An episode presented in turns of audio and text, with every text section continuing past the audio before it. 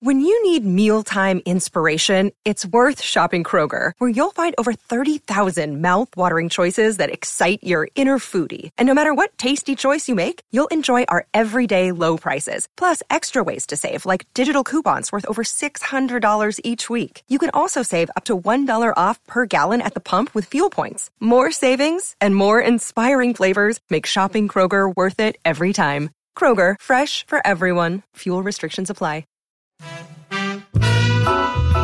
Welcome to the Writer's Room, where funny writers who sit in funny rooms and write funny words for other people finally get to talk. Here's your host, me, Jeff Cesario. Uh, my guest, uh, the amazing Mat Harawitz, and we just spent a half hour um, uh, going down a road I didn't even see when we first started talking uh, about um, stand up and about being an intern on shows and about uh, just wanting to write jokes for the joy of making other comedians laugh, knowing that that will then make civilians laugh. uh, and and now we're going to take the uh, the Disney flume ride down the giant hill that is your sitcom career, yeah. which I'm not even joking when I'm saying I've probably got half your credits. You're doing. You, there's Whitney. There's a show called Go On, which was uh, Matthew Perry's uh, selfie. Angie Tribeca, LA to Vegas. I feel bad, outmatched. Doogie Kameāloha, MD. Yes, the reboot. Uh, the and reboot. I believe the Night Court reboot. And there's probably f- at least four or five squeezed in between there that you may not even want to talk. no, I mean, look. but all- this is this to me is is beautiful. This is what a career, uh, one path a career can take, which is strap in, hang on.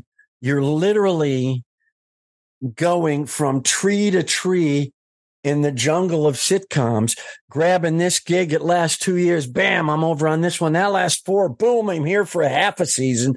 I'm over here. And yeah. yet you're making it work how do you transition into sitcom from from the stand up work and the roast battles mm-hmm. and all of that level of writing and the Kilborn gig and all of that? You mentioned Bert Kreischer. Is that your first foray into? Well, so Bert Bert Kreischer was uh, Bert. It was called Live Sex Show with Bert Kreischer. It was a pilot for Comedy Central. That's beautiful. It should have been a hit. I mean, it, the pilot was phenomenal. Scott Landsman was the guy who was like, "We got to get Bert." He knew it and um, uh, yeah, it was just a, but it was a really hard thing for me. And I was an EP, and like I said, I was trying to get in the sitcom world. I had done pilots based on my stand up uh, um, chunks, not for me to be in, but I pilots that I wrote that didn't get shot. Um, and I had done some punch up on features and stuff. I so I met some people in the sitcom world, but I didn't make that jump. And then uh, that thing happens where I felt it it wasn't live sex show wasn't as fun as it should be. That sounds like a, a clip that could be taken out of context. Which is quite frankly universal. yeah, probably. So a live uh, sex show is never as fun as it sounds like it's to be. um, so they, uh, um, I get offered a job as a staff writer on a show called Better with You, which was run by uh, Shana Goldberg Meehan and um, Greg Malins. And um, I had only done one scripted thing that was like six episodes on MTV. Uh, and then I went back to the late night stuff. And I go in and I'm a little bit older than most of the other staff writers. Um, but I'm nervous. I'm terrified. I've never done this before. And all I want is for this to work. And it was a great pilot. It was really structured well. It was an old school, like multicam, really strong characters but it was on a night of all single cam, so we didn't know that would be a problem. That's a spoiler alert. but um, I get in that room, and like two days in, I'm with some friends, writers, some people from My Name Is Earl, and other everyone else had a sitcom experience.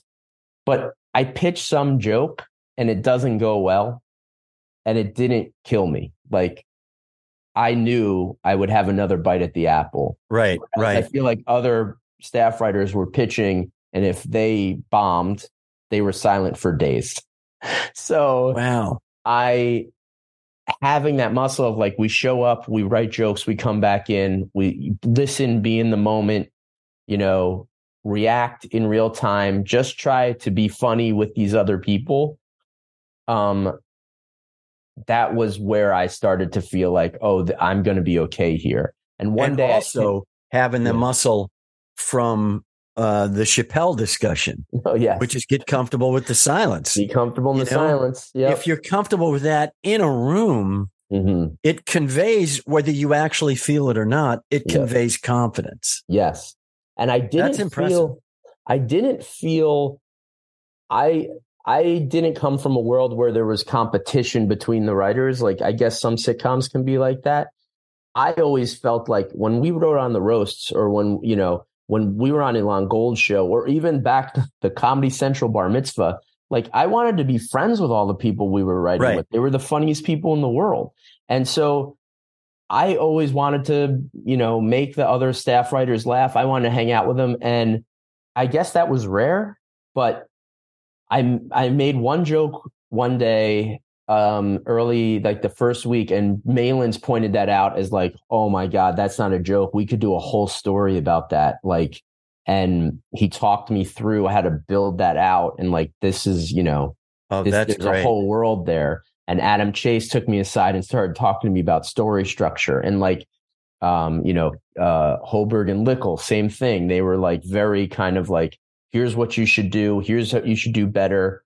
And, um, it, it just was a, an environment where I felt very comfortable. And then I started to play that it was playing to my strength. Then you add the live audience after, after we write all the scripts, we write, you know, we're in pre-production. Now we start shooting the show in front of the audience. A joke bombs. And I'm like, I'm just going through the script and just marking up what's not working. And I would pull the other staff writers aside and go, let's talk about this joke. Let's talk about that joke, blah, blah, blah, blah. And then when Greg and Shana would turn around from the monitors, we would already be there with our scripts with jokes in them. And it was just a weird kind of accidental organization that happened where Well, there was on- something natural, I think, in you that can get broken down to uh, the simplest base, which is a joke didn't get a laugh. yes, yes. And the instinct Uh-huh. for you or I is, ah, crap. Yeah. We got to work on that. That joke needs to get a laugh. And so it compels you towards the organization of it. Yes. You know what I mean? It's like, oh, these three, well, shit, let's get going now. Right. So that when they turn, you're not thinking, oh, let's kiss ass. You're thinking, we got to have better jokes. Uh, right. Or Or then like they turn around, you get, at least you're, you're somewhat ready in any situation. Well, don't you feel like that when you're like watching someone at the factory or at whenever, like what you're you're watching someone do a set and a joke gets like a B reaction and you're like, oh, I wish they said this. like that's just a natural thing that happened from being in the Yeah. comedy club. And it directly translated to tape nights. It That's impressive. Uh, It can uh, work. I've had to to monitor that in myself in clubs because I am so I have so much fun with the writing of it and it Mhm. feels so natural to me that after someone set in certain environments, especially down at Comedy Magic Club, which is very um very much a collective almost. Mhm. I would just go, "Oh man, loved your set," and, and had a thought on this joke and that joke and that joke. Mhm. And some people don't want to hear that; they just don't want to hear it, even if you're offering it up in the in the best. So I really, my enthusiasm would take me places that didn't necessarily weren't the warmest reception. Right. I had to realize, oh, I'm I'm doing it from here, but they're hearing it from a. It's coming off, I should say, as oh, this guy thinks he's funnier than me, or he's adding jokes. So then I really had to go. Okay, it's got to be with people I know, and it's and then I started prefacing it with, a love the whole set, and b love this joke. Mhm. It's working. Mhm. But if you ever want to try a tag or something like that, I had a thought, and then see if there's Yeah. Yeah. a receptiveness to it. Yeah. But yeah, that muscle in in multicam, which is the type of sitcom that has the live audience, Mhm. is is invaluable. Yeah, it's invaluable. And it after like one or two tape nights, I felt like I could start feeling it earlier in the week. Like by the table read, I could start to go, oh, that's going to be a problem. that we're going to, if this story goes this way, we need something, we need to build to something bigger here. And I felt it. And, you know, I still was the low man on the totem pole. So sometimes I would talk to the other staff writers about it. Sometimes it would come up in a small room. And then eventually I got to the point where I was comfortable enough to kind of just bring it up uh, in the room with everybody, even in front of the showrunners. And, you know, hey, this, this, we're, this isn't building comedically like we thought. The story isn't paying off this way, or we really need, if we're going to get this moment here, we need more heart here. Like I would be able to kind of see that structure like you would for a stand up set. I would be able to start to see that at the table read and it helped me in rewrites. And then it helped me, you know, after the first run through and then it helped me on tape night.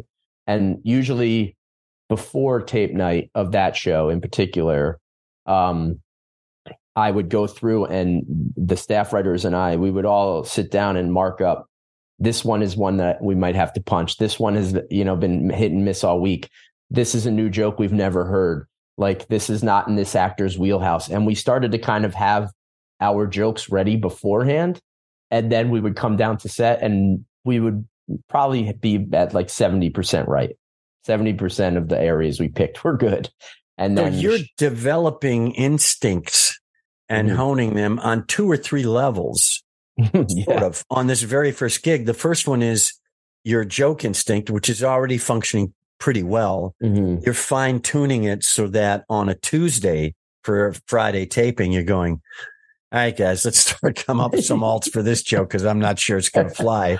right. And then you're also kind of moving ahead with your story instincts, going, this mm whole area may be an issue, and we may have to find something back in Act One that'll trigger us in a little different way. So all of this is happening on this gig, and then how does it go away? How does this great gig, this good? Well, the show gets canceled. I mean, we got a back nine, which everyone jumped up and down for. I remember the day we did it, and the people who I was on that show with, the lower level, like Lon Zimmet, Dan Rubin, Zach Rosenblatt, who are still three of my closest friends, we thought we were going to be together for nine years.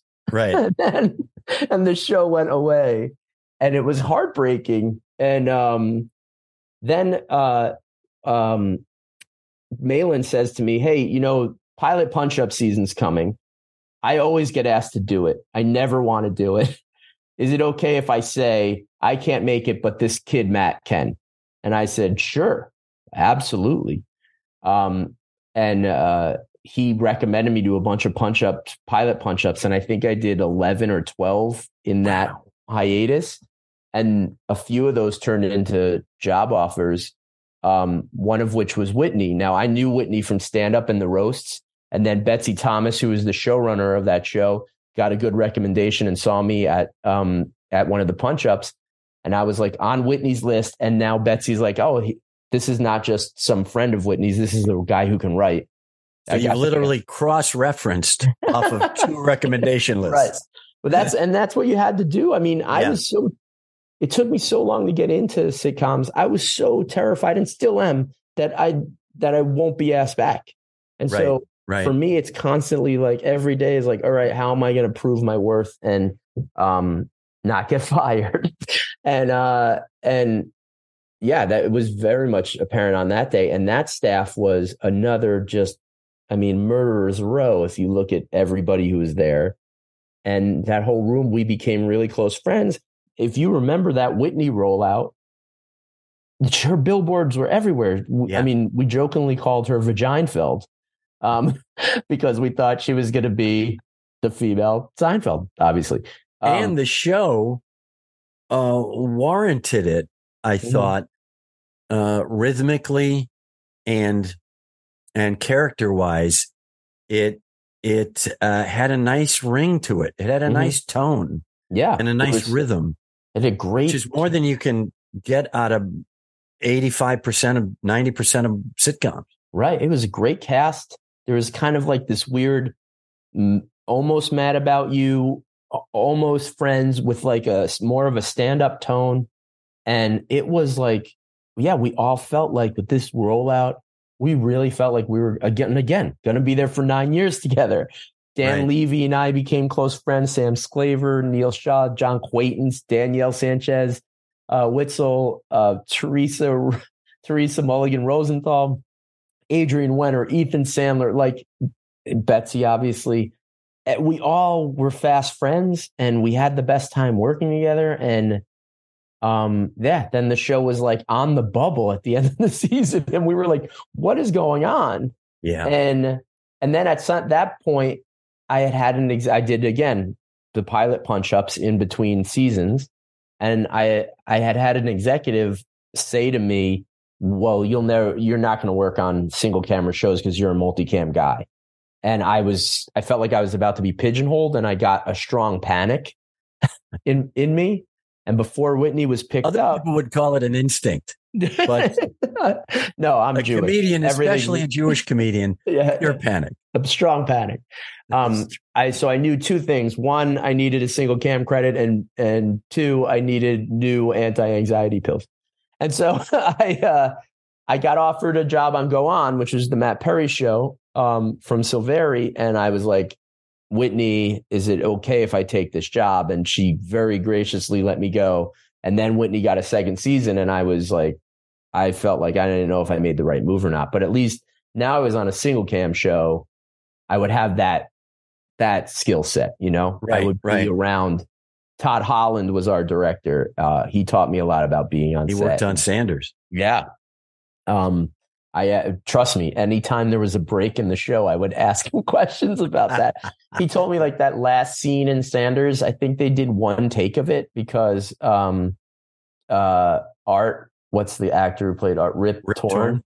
Rip Torn was like, I don't think we need this. The show's over or something like that. And so uh, maybe I'm getting the story wrong. So Todd Todd was like, just let us get one shot of it, just in case we need it. And that was it's gold. That last yeah. scene is gold. Um, but anyway, so and that and that's an approach I take with like everybody out of fandom. If I meet someone, Andy Ackerman, amazing director, I, I like I always have questions and I wait for the right time. I don't want to freak anyone out, but like Gary David Goldberg hung out in the offices of Better With You. He created Family Ties. Oh my God. Every morning you would see him get a bagel. And for me, I was like, I'm gonna I'm gonna ask him four questions because I'm never gonna get this chance again. Right, and I, right. you know, I, just as a historian, like you meet Buddy Hackett, like I got questions for him. Yeah, I mean, right. anyway. So, so now explain this to me. Yeah, the difference between multicam and single cam as a writer looking at a script you no longer really have the ability to go, this joke didn't work. This joke didn't work. They're different kinds of jokes. Mm-hmm. You're writing sort of on a different plane. What are the biggest differences between the two?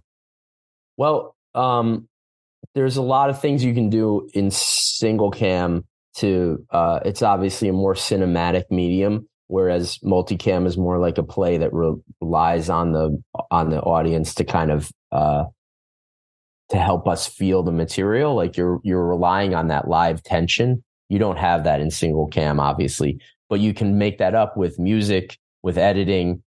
So i i always feel like the most important thing with single cam is to have alternate all alternate takes alternate cuts alternate jokes. Um, and also alternate shots, I always feel like Todd told me, you know, comedy plays in wides. Like you want to make sure the inclination is to go tight on people so you have editing options. But I was I was always very conscious of like making sure you can see someone say something and someone react for jokes and for drama. So um it took me a little obviously a while to learn that, but like you know, I always felt like you can come out of a table read and feel feel it as a live piece and then kind of start to see how it would edit down. Like what's going to go away, what characters are scoring, what relationships and tensions and conflicts really kind of pull you in, like literally make you lean in closer at the table read. and then I would try always consciously to like, how do I pull those out? How do I shine a light on them? How do I communicate to the other writers who might have different takes or network people who might have different takes that I think this is the thing we want to lean into. Something feels, uh, something about this has a gravitational pull. You know, like Brett Gelman was on our show on Go On. He's an amazing uh, actor and and comic. Uh, he's so funny. There's something compelling about him. He was just in the show for jokes at first, and then you realize, oh, he's going to be the best friend because it's always funny to have Matt Perry talking to him. Right. And so, right. so all of a sudden, that guy's getting pages, you know?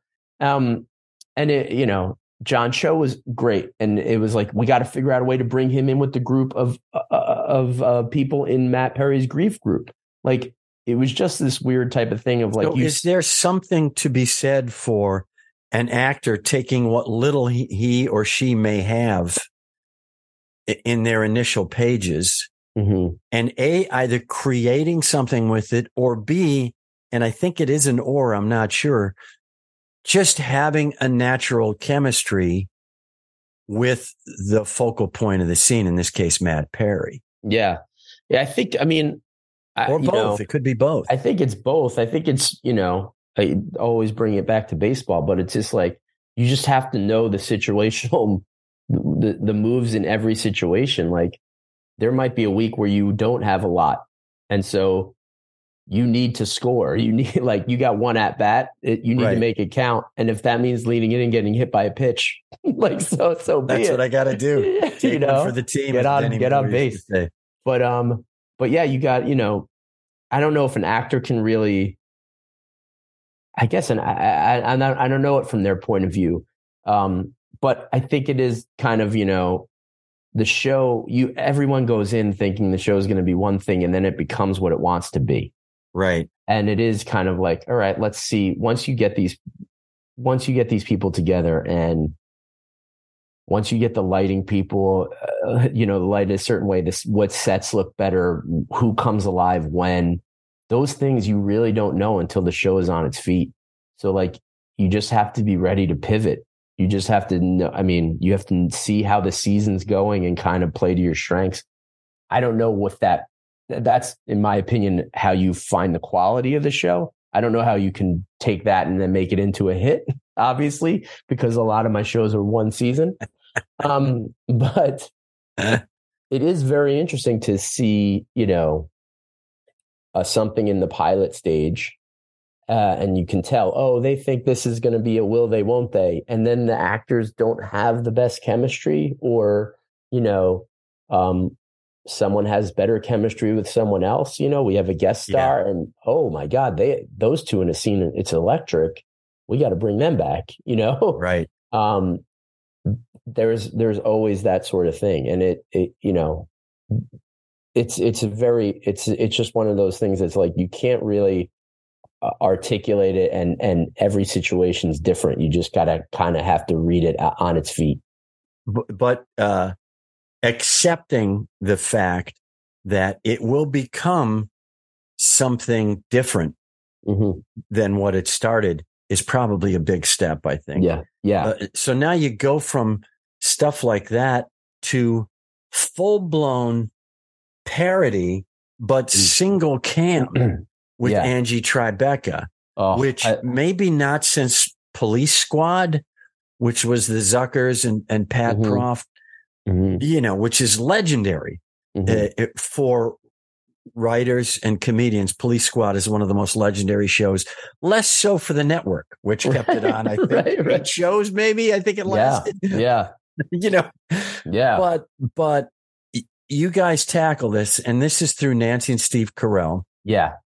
They uh, come up it. with this concept, and you you latch onto that. What's your connection to? How do you get this gig? I, I mean, they did the first season, um, and Ira Ungerleider ran it. He got my name, I think, from Malins or that Friends crew, and he and I just had a really good meeting. And um, I had watched the first season of the show, and I come into that meeting kind of like almost the way we talk about you go, you talk to a, a, a person after they do their stand up set. I was like, here's what I loved if I could, I would do this. I would love to see this. Wouldn't it be funny if this happened? And him and I just have that ping pong meeting where yes and yes and yes and and you know I um I knew I I had watched NYPD Blue from the beginning, so I had a lot of those tropes in my head of like we need to pull this in, we need to pull this in, we need to pull this in, and I just I, I was very excited about it, and he and I clicked, and he was the best. He, he's such a great showrunner. Um, he knew exactly what he wanted to do. No one really took a draft. We wrote all on the screen we would come up with an idea. I mean, wow. some sometimes lifted from a CSI or some someone would be like, I saw the craziest cold open of CSI and was like like then we would say, okay, let's let's start from there and then build our case backwards. And you know, Steve had a good nose. Uh, he would come in um, for table reads and stuff. Steve and Nancy, they had a really good nose for like what was too far and what was, you know, what needed. And then they had their own pitches but Ira really got would get it really right right from the beginning. I mean, we would pitch them our stories, we would pitch them our twists, we'd pitch some gags, and then we would come in and write it. And we would write through the script, and then we would start. Then we would start a few days later back on page one and go back through it. Then we would have a table read. Stuff wouldn't work. You'd hear from production what we could and couldn't do. But that was so funny because you would take these thin stories which is uh, you know sometimes what the dramas are these really yeah. thin stories. And just instead of putting in gross uh, crime scene stuff you put in funny crime scene stuff. And it was just those all those shows had so many tropes. It was like i could go home and watch you know law and order svu and someone else would watch it. And the next day you'd come in with like six things because you were like they did this we should do that. Right. or wouldn't it be funny if it was this and like instead of that? Or like even this is exactly what we did. Let's do the same thing except our character saying the jokes will be a dog. You know like it was right. it, it was like almost animation almost parody. It was it was so fun.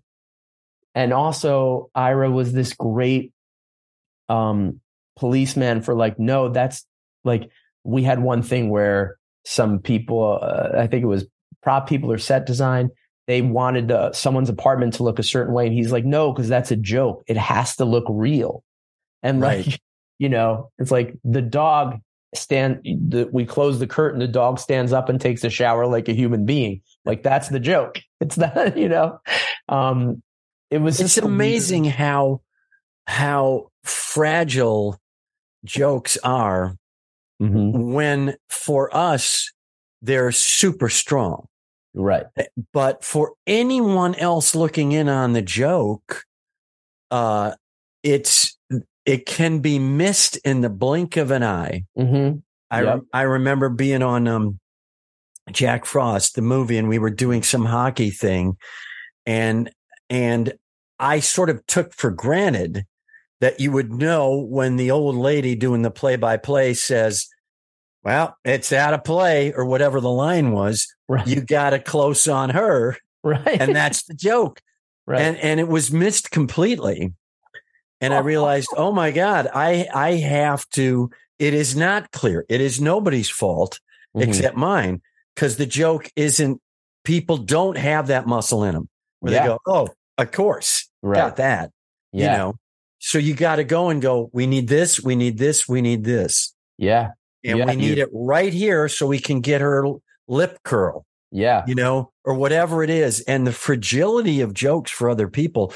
And you mentioned on Angie Tribeca, the sets, the mm-hmm. sets are, the sets could be from SVU, could be from yeah. CSI. Yeah. The lighting, it, which is super important to me, could be a, a crime procedural.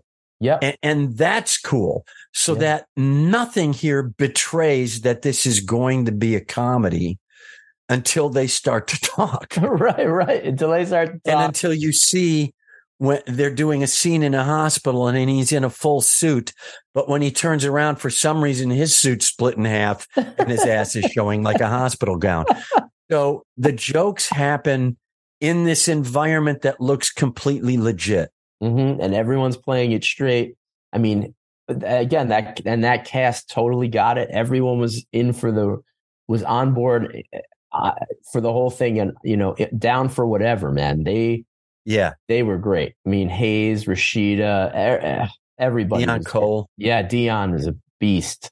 Yeah. Um, but it was like, and you know, sometimes they had to learn really technical language, and it's like there was a rhythm to it. It had to sound straight, and um, uh, and yeah, it it once you tipped that it was a joke, it lost a little bit. It, it was like a, it was a yeah. Well, that that's where. I think having the Corrals at the helm really Yeah. helps. Mhm. Certainly, uh, in the network meetings. We're almost out of time. yeah, I'm going to jump ahead. We're going to pass over. I, I hate to do this too. L.A. to Vegas, Oh, which loved it. Which that was so fun. a show about a commuter airline. Well, that was based on a real thing that happened to Lon. Like Lon Zimmet, again from Better With You. He, when he was a struggling writer, he would go, he would fly to Vegas and play poker and uh, sit in a poker room for two days and take money from tourists and then come home. And I mean, that was his life, you know, Tuesday to Thursday, or, you know, he would, he would just try to figure out how to do those things. Um, and then, yeah, he, it was like a line he said to someone in a meeting and they were like, that's a show. You should do that. Like immediately latched on to that. And he Right. wrote the pilot and he gave it to some of us to read. And we were like, yeah, that's great. And it was just meant to be a sample. And then, um, Owen, uh, oh God, what's Owen's last name? Can't Owen Burke at, um, at, uh, uh, Will and Adam's company read it and was like, yeah, we want to do this. And they got it done.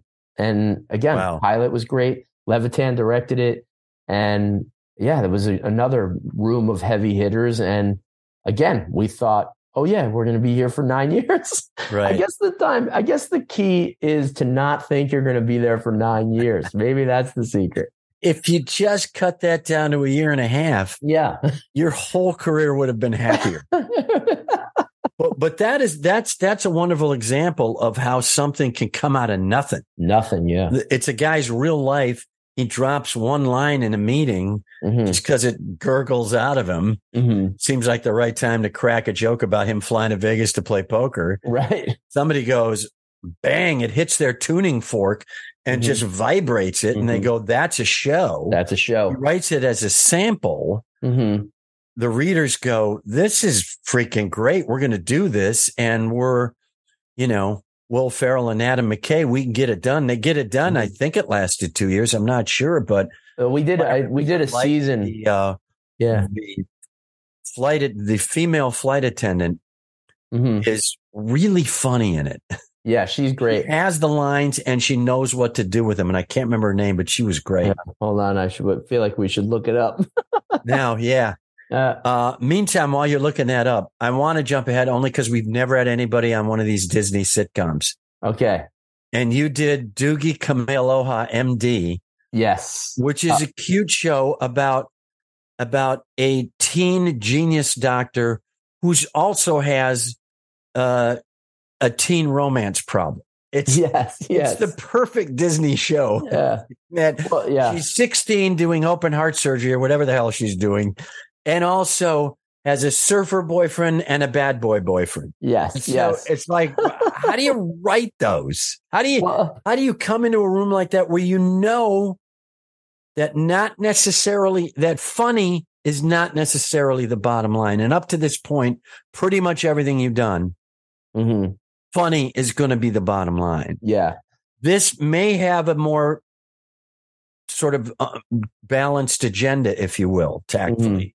Yeah, well, I think um, first, real quick, Kim Matula, uh, the actress from LA to. Vegas, hilarious, Boy, she she could throw Um, those lines back at people. and also hilarious. Uh, Courtney Kang, who uh, created the reboot of Doogie Kamealoha. Um, uh, that was a show that started on Zoom. There was a Zoom room, Wow. and um, so it was it was tough uh, to adjust to, having been in rooms, you know, real rooms before. Um, but that was an interesting show because it was about you know a it was about a, a, a, teen girl who is a doctor and you go back and watch the Doogie Howser show which you think is kind of going to be a blueprint and you're like oh no no no this was a little bit more adult like it was I mean, there were a lot of sex jokes. They were horny teenage boys, you know, and so yeah. so you're like, okay, I don't know that this is gonna fly today. um, but it really was like, I think, I really think it was, you know, Courtney thinking about what's the show she wished was on when she was a, a teenager and what's the show she wished her daughters were watching. And right. they're like, we got, you have great people in it who are funny, you know, um, Ronny Chieng, especially like we're, we're writing jokes for them. They're killing stuff, but there is also the, the story element needs to be so strong because it is this, you know, it, it, it has to have that feeling of like melodrama that every teenager feels like they're in, you know, right. which, um, I mean, I watched it. My kids loved it. We watched it together. You know, it was one of the first shows I worked on that I watched with my family. And it was really interesting to see the That's stuff they really laughed cool. at and the stuff that they didn't laugh at and the stuff that I thought was funny. And it had a little bit of everything. You know, it played off, it played on a bunch of different levels. And it was like, Courtney really pulled off a tonal thing that uh, it I didn't feel like a cheap kid show to me.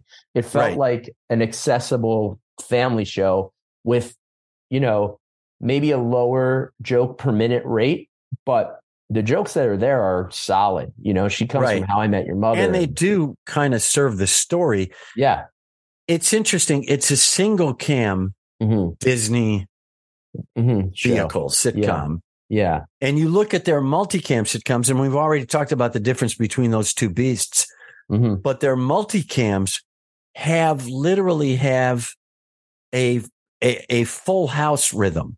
Mm-hmm. They have yes, you know, yeah, that um, Friday night that energy, seventies ABC yeah. sitcom rhythm, yeah, that early eighties where oh, I just turn the lights up full mm-hmm. and let's shoot. Yes. You know, yeah. a lot of their live sitcoms have that feel and have that bam, bam, pow. Yeah. And this had a different feel. And I think a lot of their um, subsequent shows after their sort of heyday of the Jessies and those kinds of mm, shows yeah. on Disney.